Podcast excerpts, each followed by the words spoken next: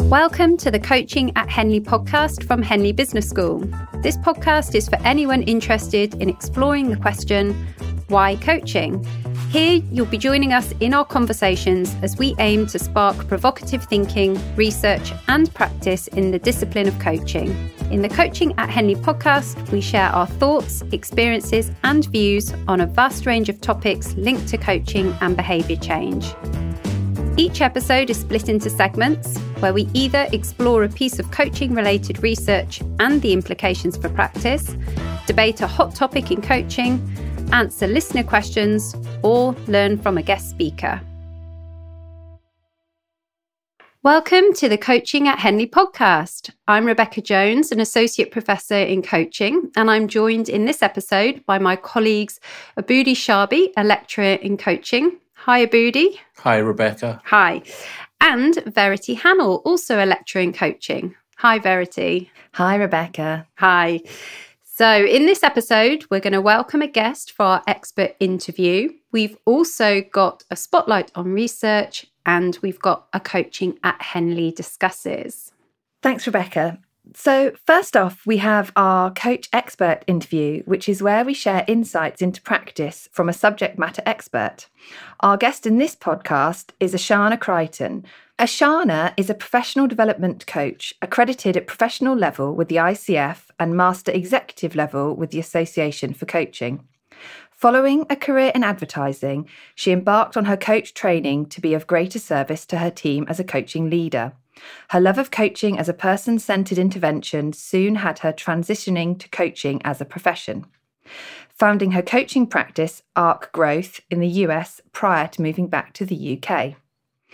She now works with influential leaders and underrepresented mid career professionals on both sides of the Atlantic to increase personal awareness, create environments of shared belonging, and navigate real and perceived career limiting challenges.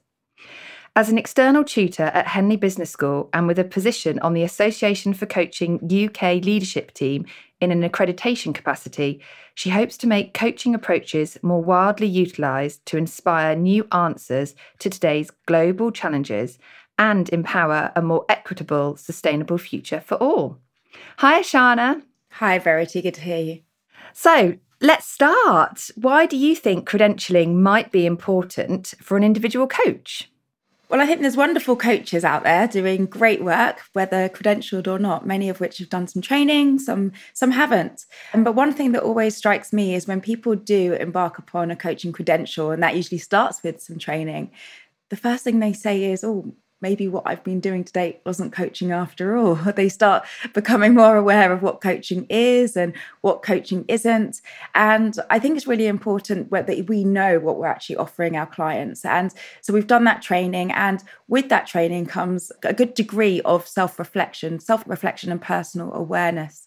So for me, doing that self work while I was doing my coaching credential was really second to none in building me up as a coach. So with that, with that training, with that, with that self-reflection, we're really offering credibility to our clients that we are the coaches that we can be. Thanks for that, Ashana. So when we think about credentialing a bit further, what why do you think it might be important for client organizations or even the profession of coaching? Well, for client organizations, by knowing that you're working with credentialed coaches, you know what you're buying as a product. You know that the interventions that you're going to be providing for your people adhere to ethical practices, for example. And also when you're when a coach's credentials, they're affiliated with a with a specific body, and that they, have shown that they're committed to professional development um, and also supervision, coach supervision. So I think that's important. So, you know, really by gaining our credentials, what we're doing is we're building consistency of that product and the research in coaching. So we're getting closer to, to industry regulation, and that's really going to build out our, our profession and our industry as a whole. Yeah, thank you. I really value your answer on that. So, in your view, what might be some of the problems with an increased focus on credentialing in coaching? I think the cost of coach training can be cost prohibitive. And so when we think about the training you need to do in order to get that credential, that's not an investment that everyone can make. So without credentialing, we'd probably see a greater diversity amongst coaches, amongst the coaching profession. And so we might therefore say that increased credentialing could create a further barrier to entry for people. So I think that's a real concern that we should be aware of. The other thing is that there are people that are doing great coaching for social impact or working with underserved communities. And without a credential, that work perhaps goes unacknowledged or perhaps lacks credibility. And let's face it, the remuneration for becoming an accredited coach as well. So that's something we've got to be careful for. And I think it's worth saying as well that if credentialing means to focus on specific competencies, we may actually find that coaching becomes more standardized. And for me, for example, I, I, strongly believe that not every coach is for every person. And so we don't really want to make sure that we accredit out of us that nuance of humanity. Yeah, thank you. And to follow that, when we're thinking about credentialing, you know, in coaching, we we have different levels, don't we? So, in your experience, what are the advantages or disadvantages for pursuing those higher levels of credentialing? I've recently gained my Master Executive Coaching credential with the Association for Coaching and can honestly say, hand on heart, that it was one of the more rewarding experiences that I've had since embarking on coaching and gaining my first accreditation. It made me really familiarize myself with my discipline consider my approach and how I developed, who I wanted to to serve in my coaching. And throughout that, I really embarked upon a sustained and significant period of reflection supported by supervision. So for me, I really valued that and it massively outweighed any downside side of the cost and time of gaining that credential. And I think that my clients and sponsor organizations also benefit from that. That said, well, actually, I was reading something the other day, and if you want to pursue a high level of accreditation, that often means, or it does mean, that you need to have more coaching hours under your belt. And those coaching hours, that that could be a bar, a bar for experience that is too high for some to pursue. So think about why you want to to gain a higher level of accreditation and if that's because actually you want to really just develop in your profession you want to be a better coach actually those hours the piece i was reading said suggested that just because you do more hours doesn't necessarily make you better. And so perhaps that's something that if you if you just want to undergo the professional development if you want to take the time as i mentioned previously to think about your purpose think about your approach think about who you serve then gaining that additional credential may not be the path for you Thanks, Ashana. That really sings to me as I'm going through my higher levels of credentialing and working through my path as well. Um, and listening to some of the challenges and the disadvantages and advantages you're finding really does speak to me. So thank you.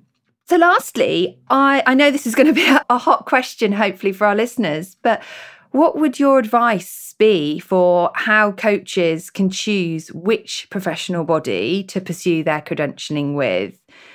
How can you help them find the path for them? When I gained my first accreditation, it was actually in the US. And at the time, yeah, the, the, AC, the Association for Coaching, didn't have a footprint in the US, um, which is different now. So the ICF, ICF was the norm. It was where you went to when you wanted to gain your credential. It was the standard. But now the AC, as I said, does have that broader footprint and it also offers a range of different accreditation options. So, whether you want to have coaching for individuals, coaching for teams, if you want to do the executive coaching credential, if you want to be a leader, coaching leader, then there's a credential that might suit you. So, there's really lots of options available. So, I would really offer the advice of to start thinking about what you want to be accredited for and think about who you want to serve, think about the region that you're operating in. And then rather than going with the default, perhaps find out which option is best for you and your continued development plan. That's really, really useful. Thank you, Ashana. So that's all of our questions for today and the drawing to the close, the end of our interview segment here. Just want to say thanks, Ashana, for coming on. And I think you've provided some really useful and interesting insights into the whole credentialing process and experience for coaches. Thank you. Thank you, Verity. Really appreciate the opportunity.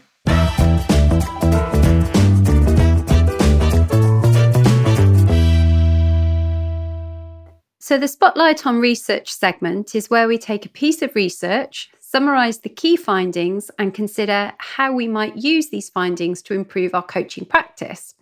So, in this episode, we'll be exploring a piece of research by Julia Carden, Jonathan Passmore, and myself, which was published in 2022, called Exploring the Role of Self Awareness in Coach Development, a Grounded Theory Study. This was published in the International Journal of Training and Development. So, this piece of research formed part of Julia's PhD studies at Henley into the role of self awareness in coach development.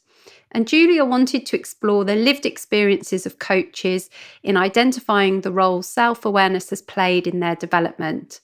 To do this, she interviewed 17 participants who were all experienced coaches with several years of coaching experience and asked them how they developed their practice. To ensure that the participants weren't led to focus on self awareness, if this wasn't a theme for them, self awareness was only mentioned if the participant used the term in their answer. And a reoccurring theme discussed by the participants centered on how developing themselves had the most significant impact on how they practiced as a coach. And this included how you might impact others, as well as having an understanding of what's going on for the coach internally, for example, their feelings and thoughts. There were so many findings that were of interest in this paper, but one of them that was really interesting is the fact that self awareness enables us to understand our identity as coaches. Things like leaving our ego behind in coaching and developing confidence and managing anxieties. The research also did pick up on some negative aspects of development of self awareness, with the notion that personal development without a purpose could even be what one participant called a narcissistic endeavor. So, Aboodi, Verity, I'd be really interested to hear what your thoughts are on this idea of the negative aspects of developing self awareness. Thanks, Rebecca. I mean, I really do think that self development, self improvement, self reflection without a purpose is largely a narcissistic endeavor or a self-soothing endeavor you know? And i'm not saying that there's no place for that you know if we've experienced difficulties in our life it's useful to do some work on that. But i think there has to be some purpose to it for coaches to do that. And for me you know the self-development work that i do that i encourage my students and mentees to do is all about how can they be of greater service as a practitioner to the people they serve? And I also think there's a parallel to draw in terms of the coaching session. You know, we talk a lot about evoking awareness in our coachees, but something has to be different. Some behavior has to change as a result of that working awareness. So I think the two things sit in parallel with each other. Yeah, I agree, Aboodi and Rebecca. And also, I think there's something around that pleasure point you talked on Aboodi you know doing the self uh, development because it is nice because oh it we can create a story that maybe justifies the narrative that's been going on.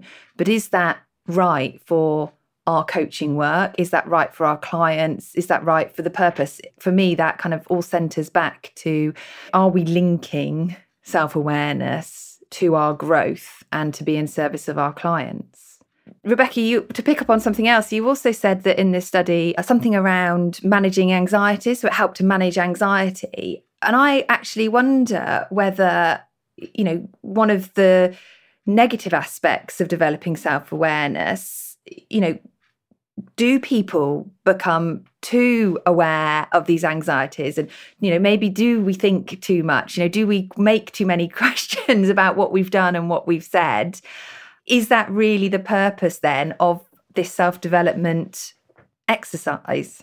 Yeah, I think that's an interesting point, Verity. And, and it's something that often comes up in like say with our master's students we talk a lot uh, we've got a module on the master's program called becoming a reflective practitioner where as the name suggests, reflective practice is a core part of that module and really taking a deep dive into what it is and how it can help us as, as coaches. And a question that uh, almost invariably comes up every year is uh, is how to manage this tension between what I would call rumination and reflection.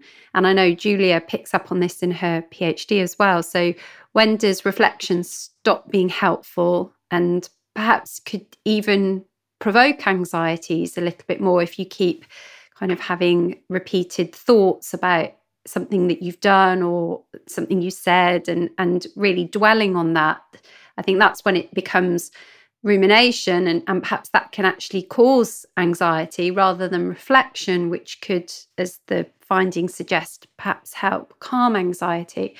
And I think for me, part of it, I guess it does link to the purpose. What are we reflecting for? Have we got a clear purpose in mind to guide our reflection rather than just thinking over and over and over something that's happened without a clear purpose? But also, the other thing that's important for reflection for me personally for it to be productive and help me to learn is is I have to have self-compassion with it as well. And that means sometimes, even through my reflective practice, I realized that perhaps I didn't do something as well as I could have, or I made a mistake, or I'm not just talking about coaching here, but any scenario, you know, we're not we're not perfect, are we? Sometimes you do something, you think after, oh, why did I say that? Or why did I do that? Or, you know, I was really tired today and I snapped at someone, or I made a judgment, and you might reflect on that afterwards. If I don't have self compassion, then I'm going to probably beat myself up about that and think and think I shouldn't have done that. I should have known better and all of these unhelpful thoughts. And so I think that's where self-compassion comes in for me as well to think okay, I'm not perfect. I'm human, but I'm going to try and learn from this to do better next time.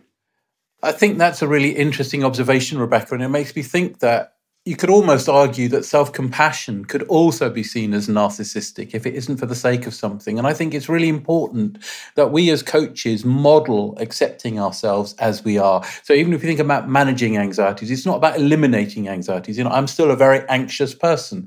And it's not just okay because it's okay for me to accept that about myself. But i think it also helps our clients accept that they're not perfect and that perfection isn't what coaching is about. So if we can accept our own humanity our own flaws anxieties insecurities whatever then i think we also create a space for our coachees to be able to accept their own insecurities or anxieties and imperfections. So i think it's really important. Compassion in coaching is a sort of byproduct of this.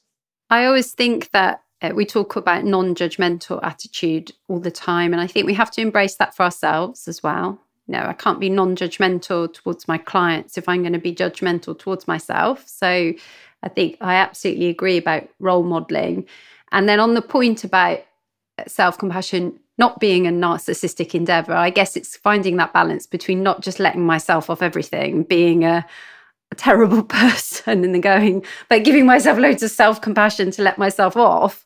Uh, but equally, I think most of us would agree when we're coaching, you do get that, you have the privilege of, of having an insight into people's thoughts and feelings. And what I know from doing this for a number of years is that most people don't do that. Most people are too hard on themselves. They do beat themselves up too much. And I, you know, I put myself in that camp as well.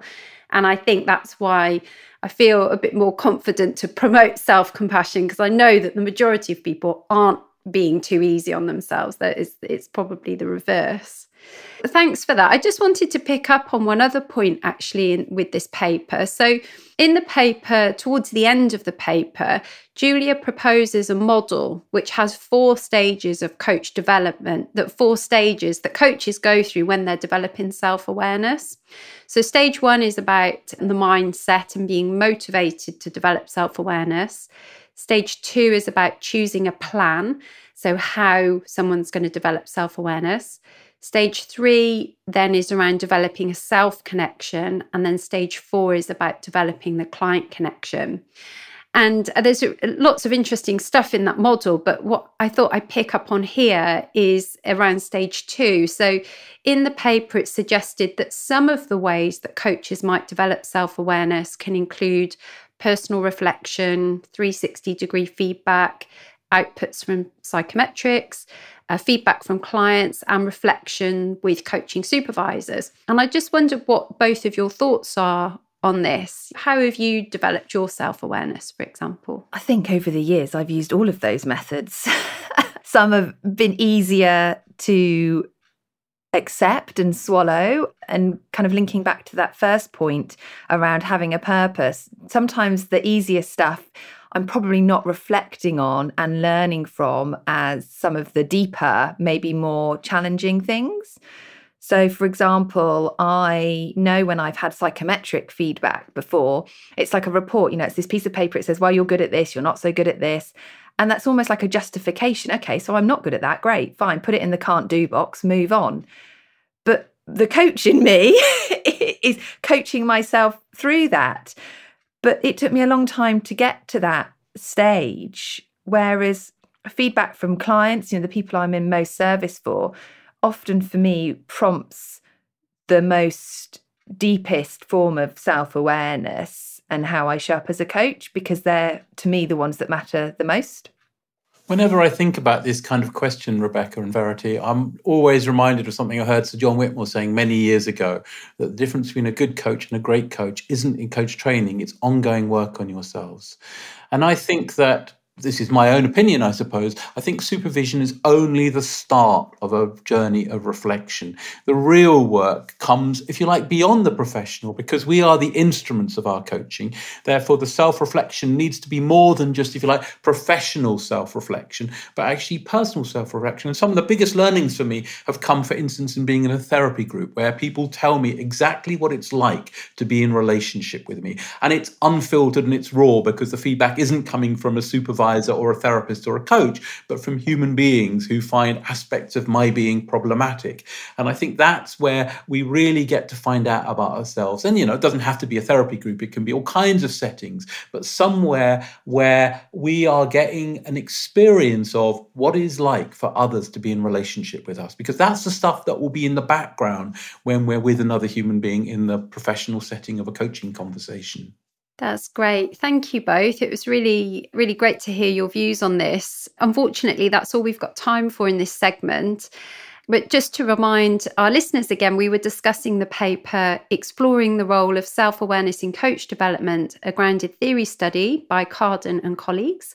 And we'll share a link to the original paper in the show notes for this episode.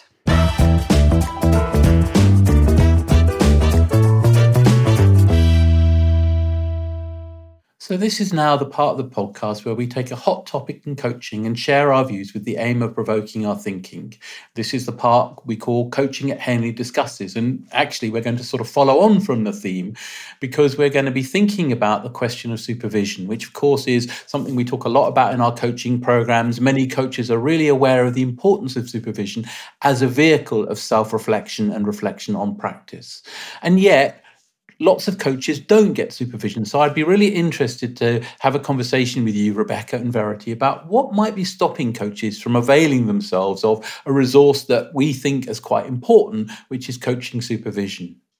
Yeah, this is such an interesting topic, Aboodi. And just to highlight, I've certainly seen some research findings that suggest that there is a discrepancy here with coaches reporting how important they acknowledge supervision to be, Yet the figures in terms of the number of coaches actually receiving regular supervision don't tie up because you'd assume that if people uh, on the whole say it's really important that therefore the majority would be regularly in supervision but that doesn't appear to be the case. So i think this is important for those of us in the coaching profession to consider why that might be. I mean i guess the obvious elephant in the room maybe or not so much is cost you know, times are hard for most people, coaches as well. Uh, if you don't know, you haven't got a guaranteed income or your income's being stretched, maybe the cost of supervision is something that it's seen as something that could go perhaps for some people or, or they just can't stretch to that. Yeah, I agree, Rebecca. I think cost, you know, fundamentally does come down to it. the number of clients, you know, and the money bringing in versus the money that's going out. It's a business endeavor at the end of the day. But I think linking to that as well is this piece around accountability that we we touched on with Ashana briefly in our credentialing discussion earlier in the podcast.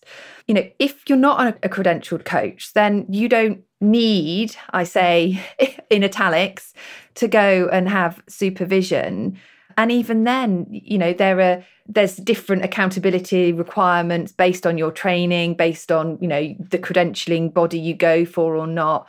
And i think you know personally that just makes it a very muddy playing field as to you know what you need to do or not. So yeah maybe maybe there's something around that too i think that's an important point and i just want to say, I think at Henley, certainly we have a mixture of our colleagues. Some are very highly credentialed, as in they've reached the very top level of credentialing.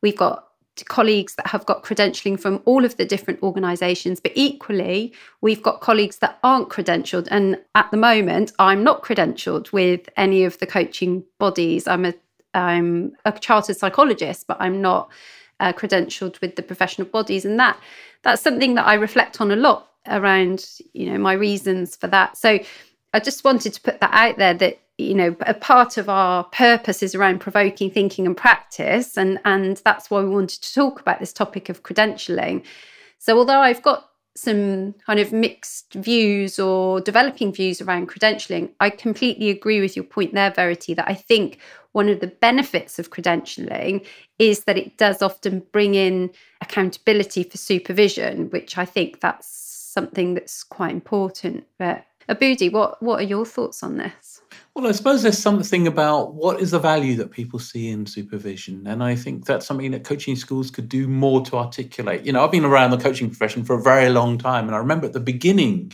like 25 years ago, there was very little emphasis on the self reflection of a coach and the self development of a coach. It was almost something transactional that you did and you just whiz through your coaching clients. And there wasn't much space for reflection. And something we talk a lot about in the coaching program at Henley is the importance of reflection and, you know, like I mentioned earlier, the comment from Sir John Whitmore about the ongoing work on yourselves. So I think there's more work that we can do as educators to make people aware of the, why we would even bother with self-reflection why supervision is important and if people don't have that input then that would diminish the value that they might see in supervision i'm sorry and I, I completely agree, Aboodi. There's something there about identifying these misconceptions around coaching supervision, maybe within coach training, and working through those so that coaches do engage in lifelong supervision and that reflective practice. And particularly something around the you know this purpose of coaching you know um, so coaching supervision. Are coaches going to supervision?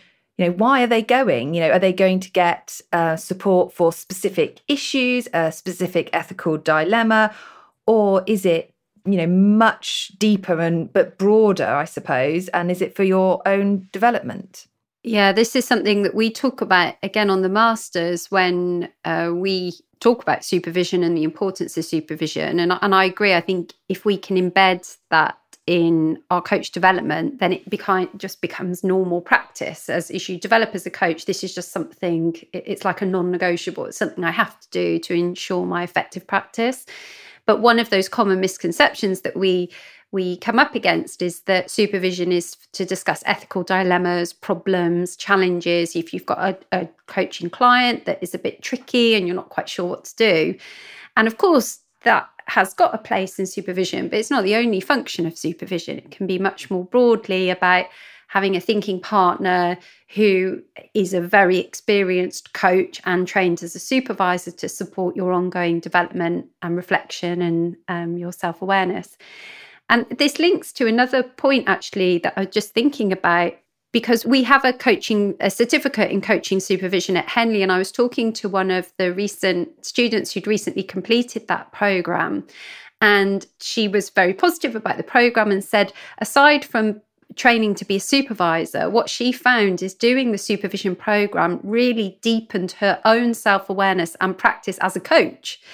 So I think that's one of those other benefits that I'm guessing I'm not a coaching supervisor myself, but I'm guessing when you do become a supervisor, it really enables you to take your own practice to that next level in a very kind of structured way. And if you're able to keep discussing coaching practice with other coaches, you're you're continuing to reflect and develop as a coach yourself. I just thought that was something quite interesting that I hadn't really thought about before.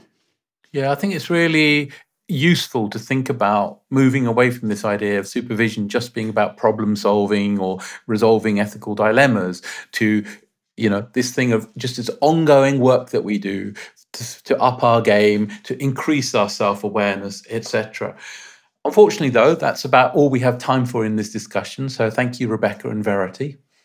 So thank you to our guest ashana and my co-hosts Aboodi and verity and thank you all for listening We hope you've enjoyed the episode and we'll see you again soon. Thanks for listening to this episode of Coaching at Henley podcast. We hope you enjoyed it. You can find our podcast, including other Henley business podcasts, from your usual podcast provider. To make sure you never miss an episode, don't forget to subscribe. We'd also love to hear from you. Tell us what you think about the podcast, and please do send us any questions you'd like us to answer. You can email us via coachingpodcast at henley.ac.uk. Finally, you can connect with us on social media to make sure you stay up to date with any Coaching at Henley news. Find the link in the show notes. If you'd like to know more about coaching at Henley Business School, check out our website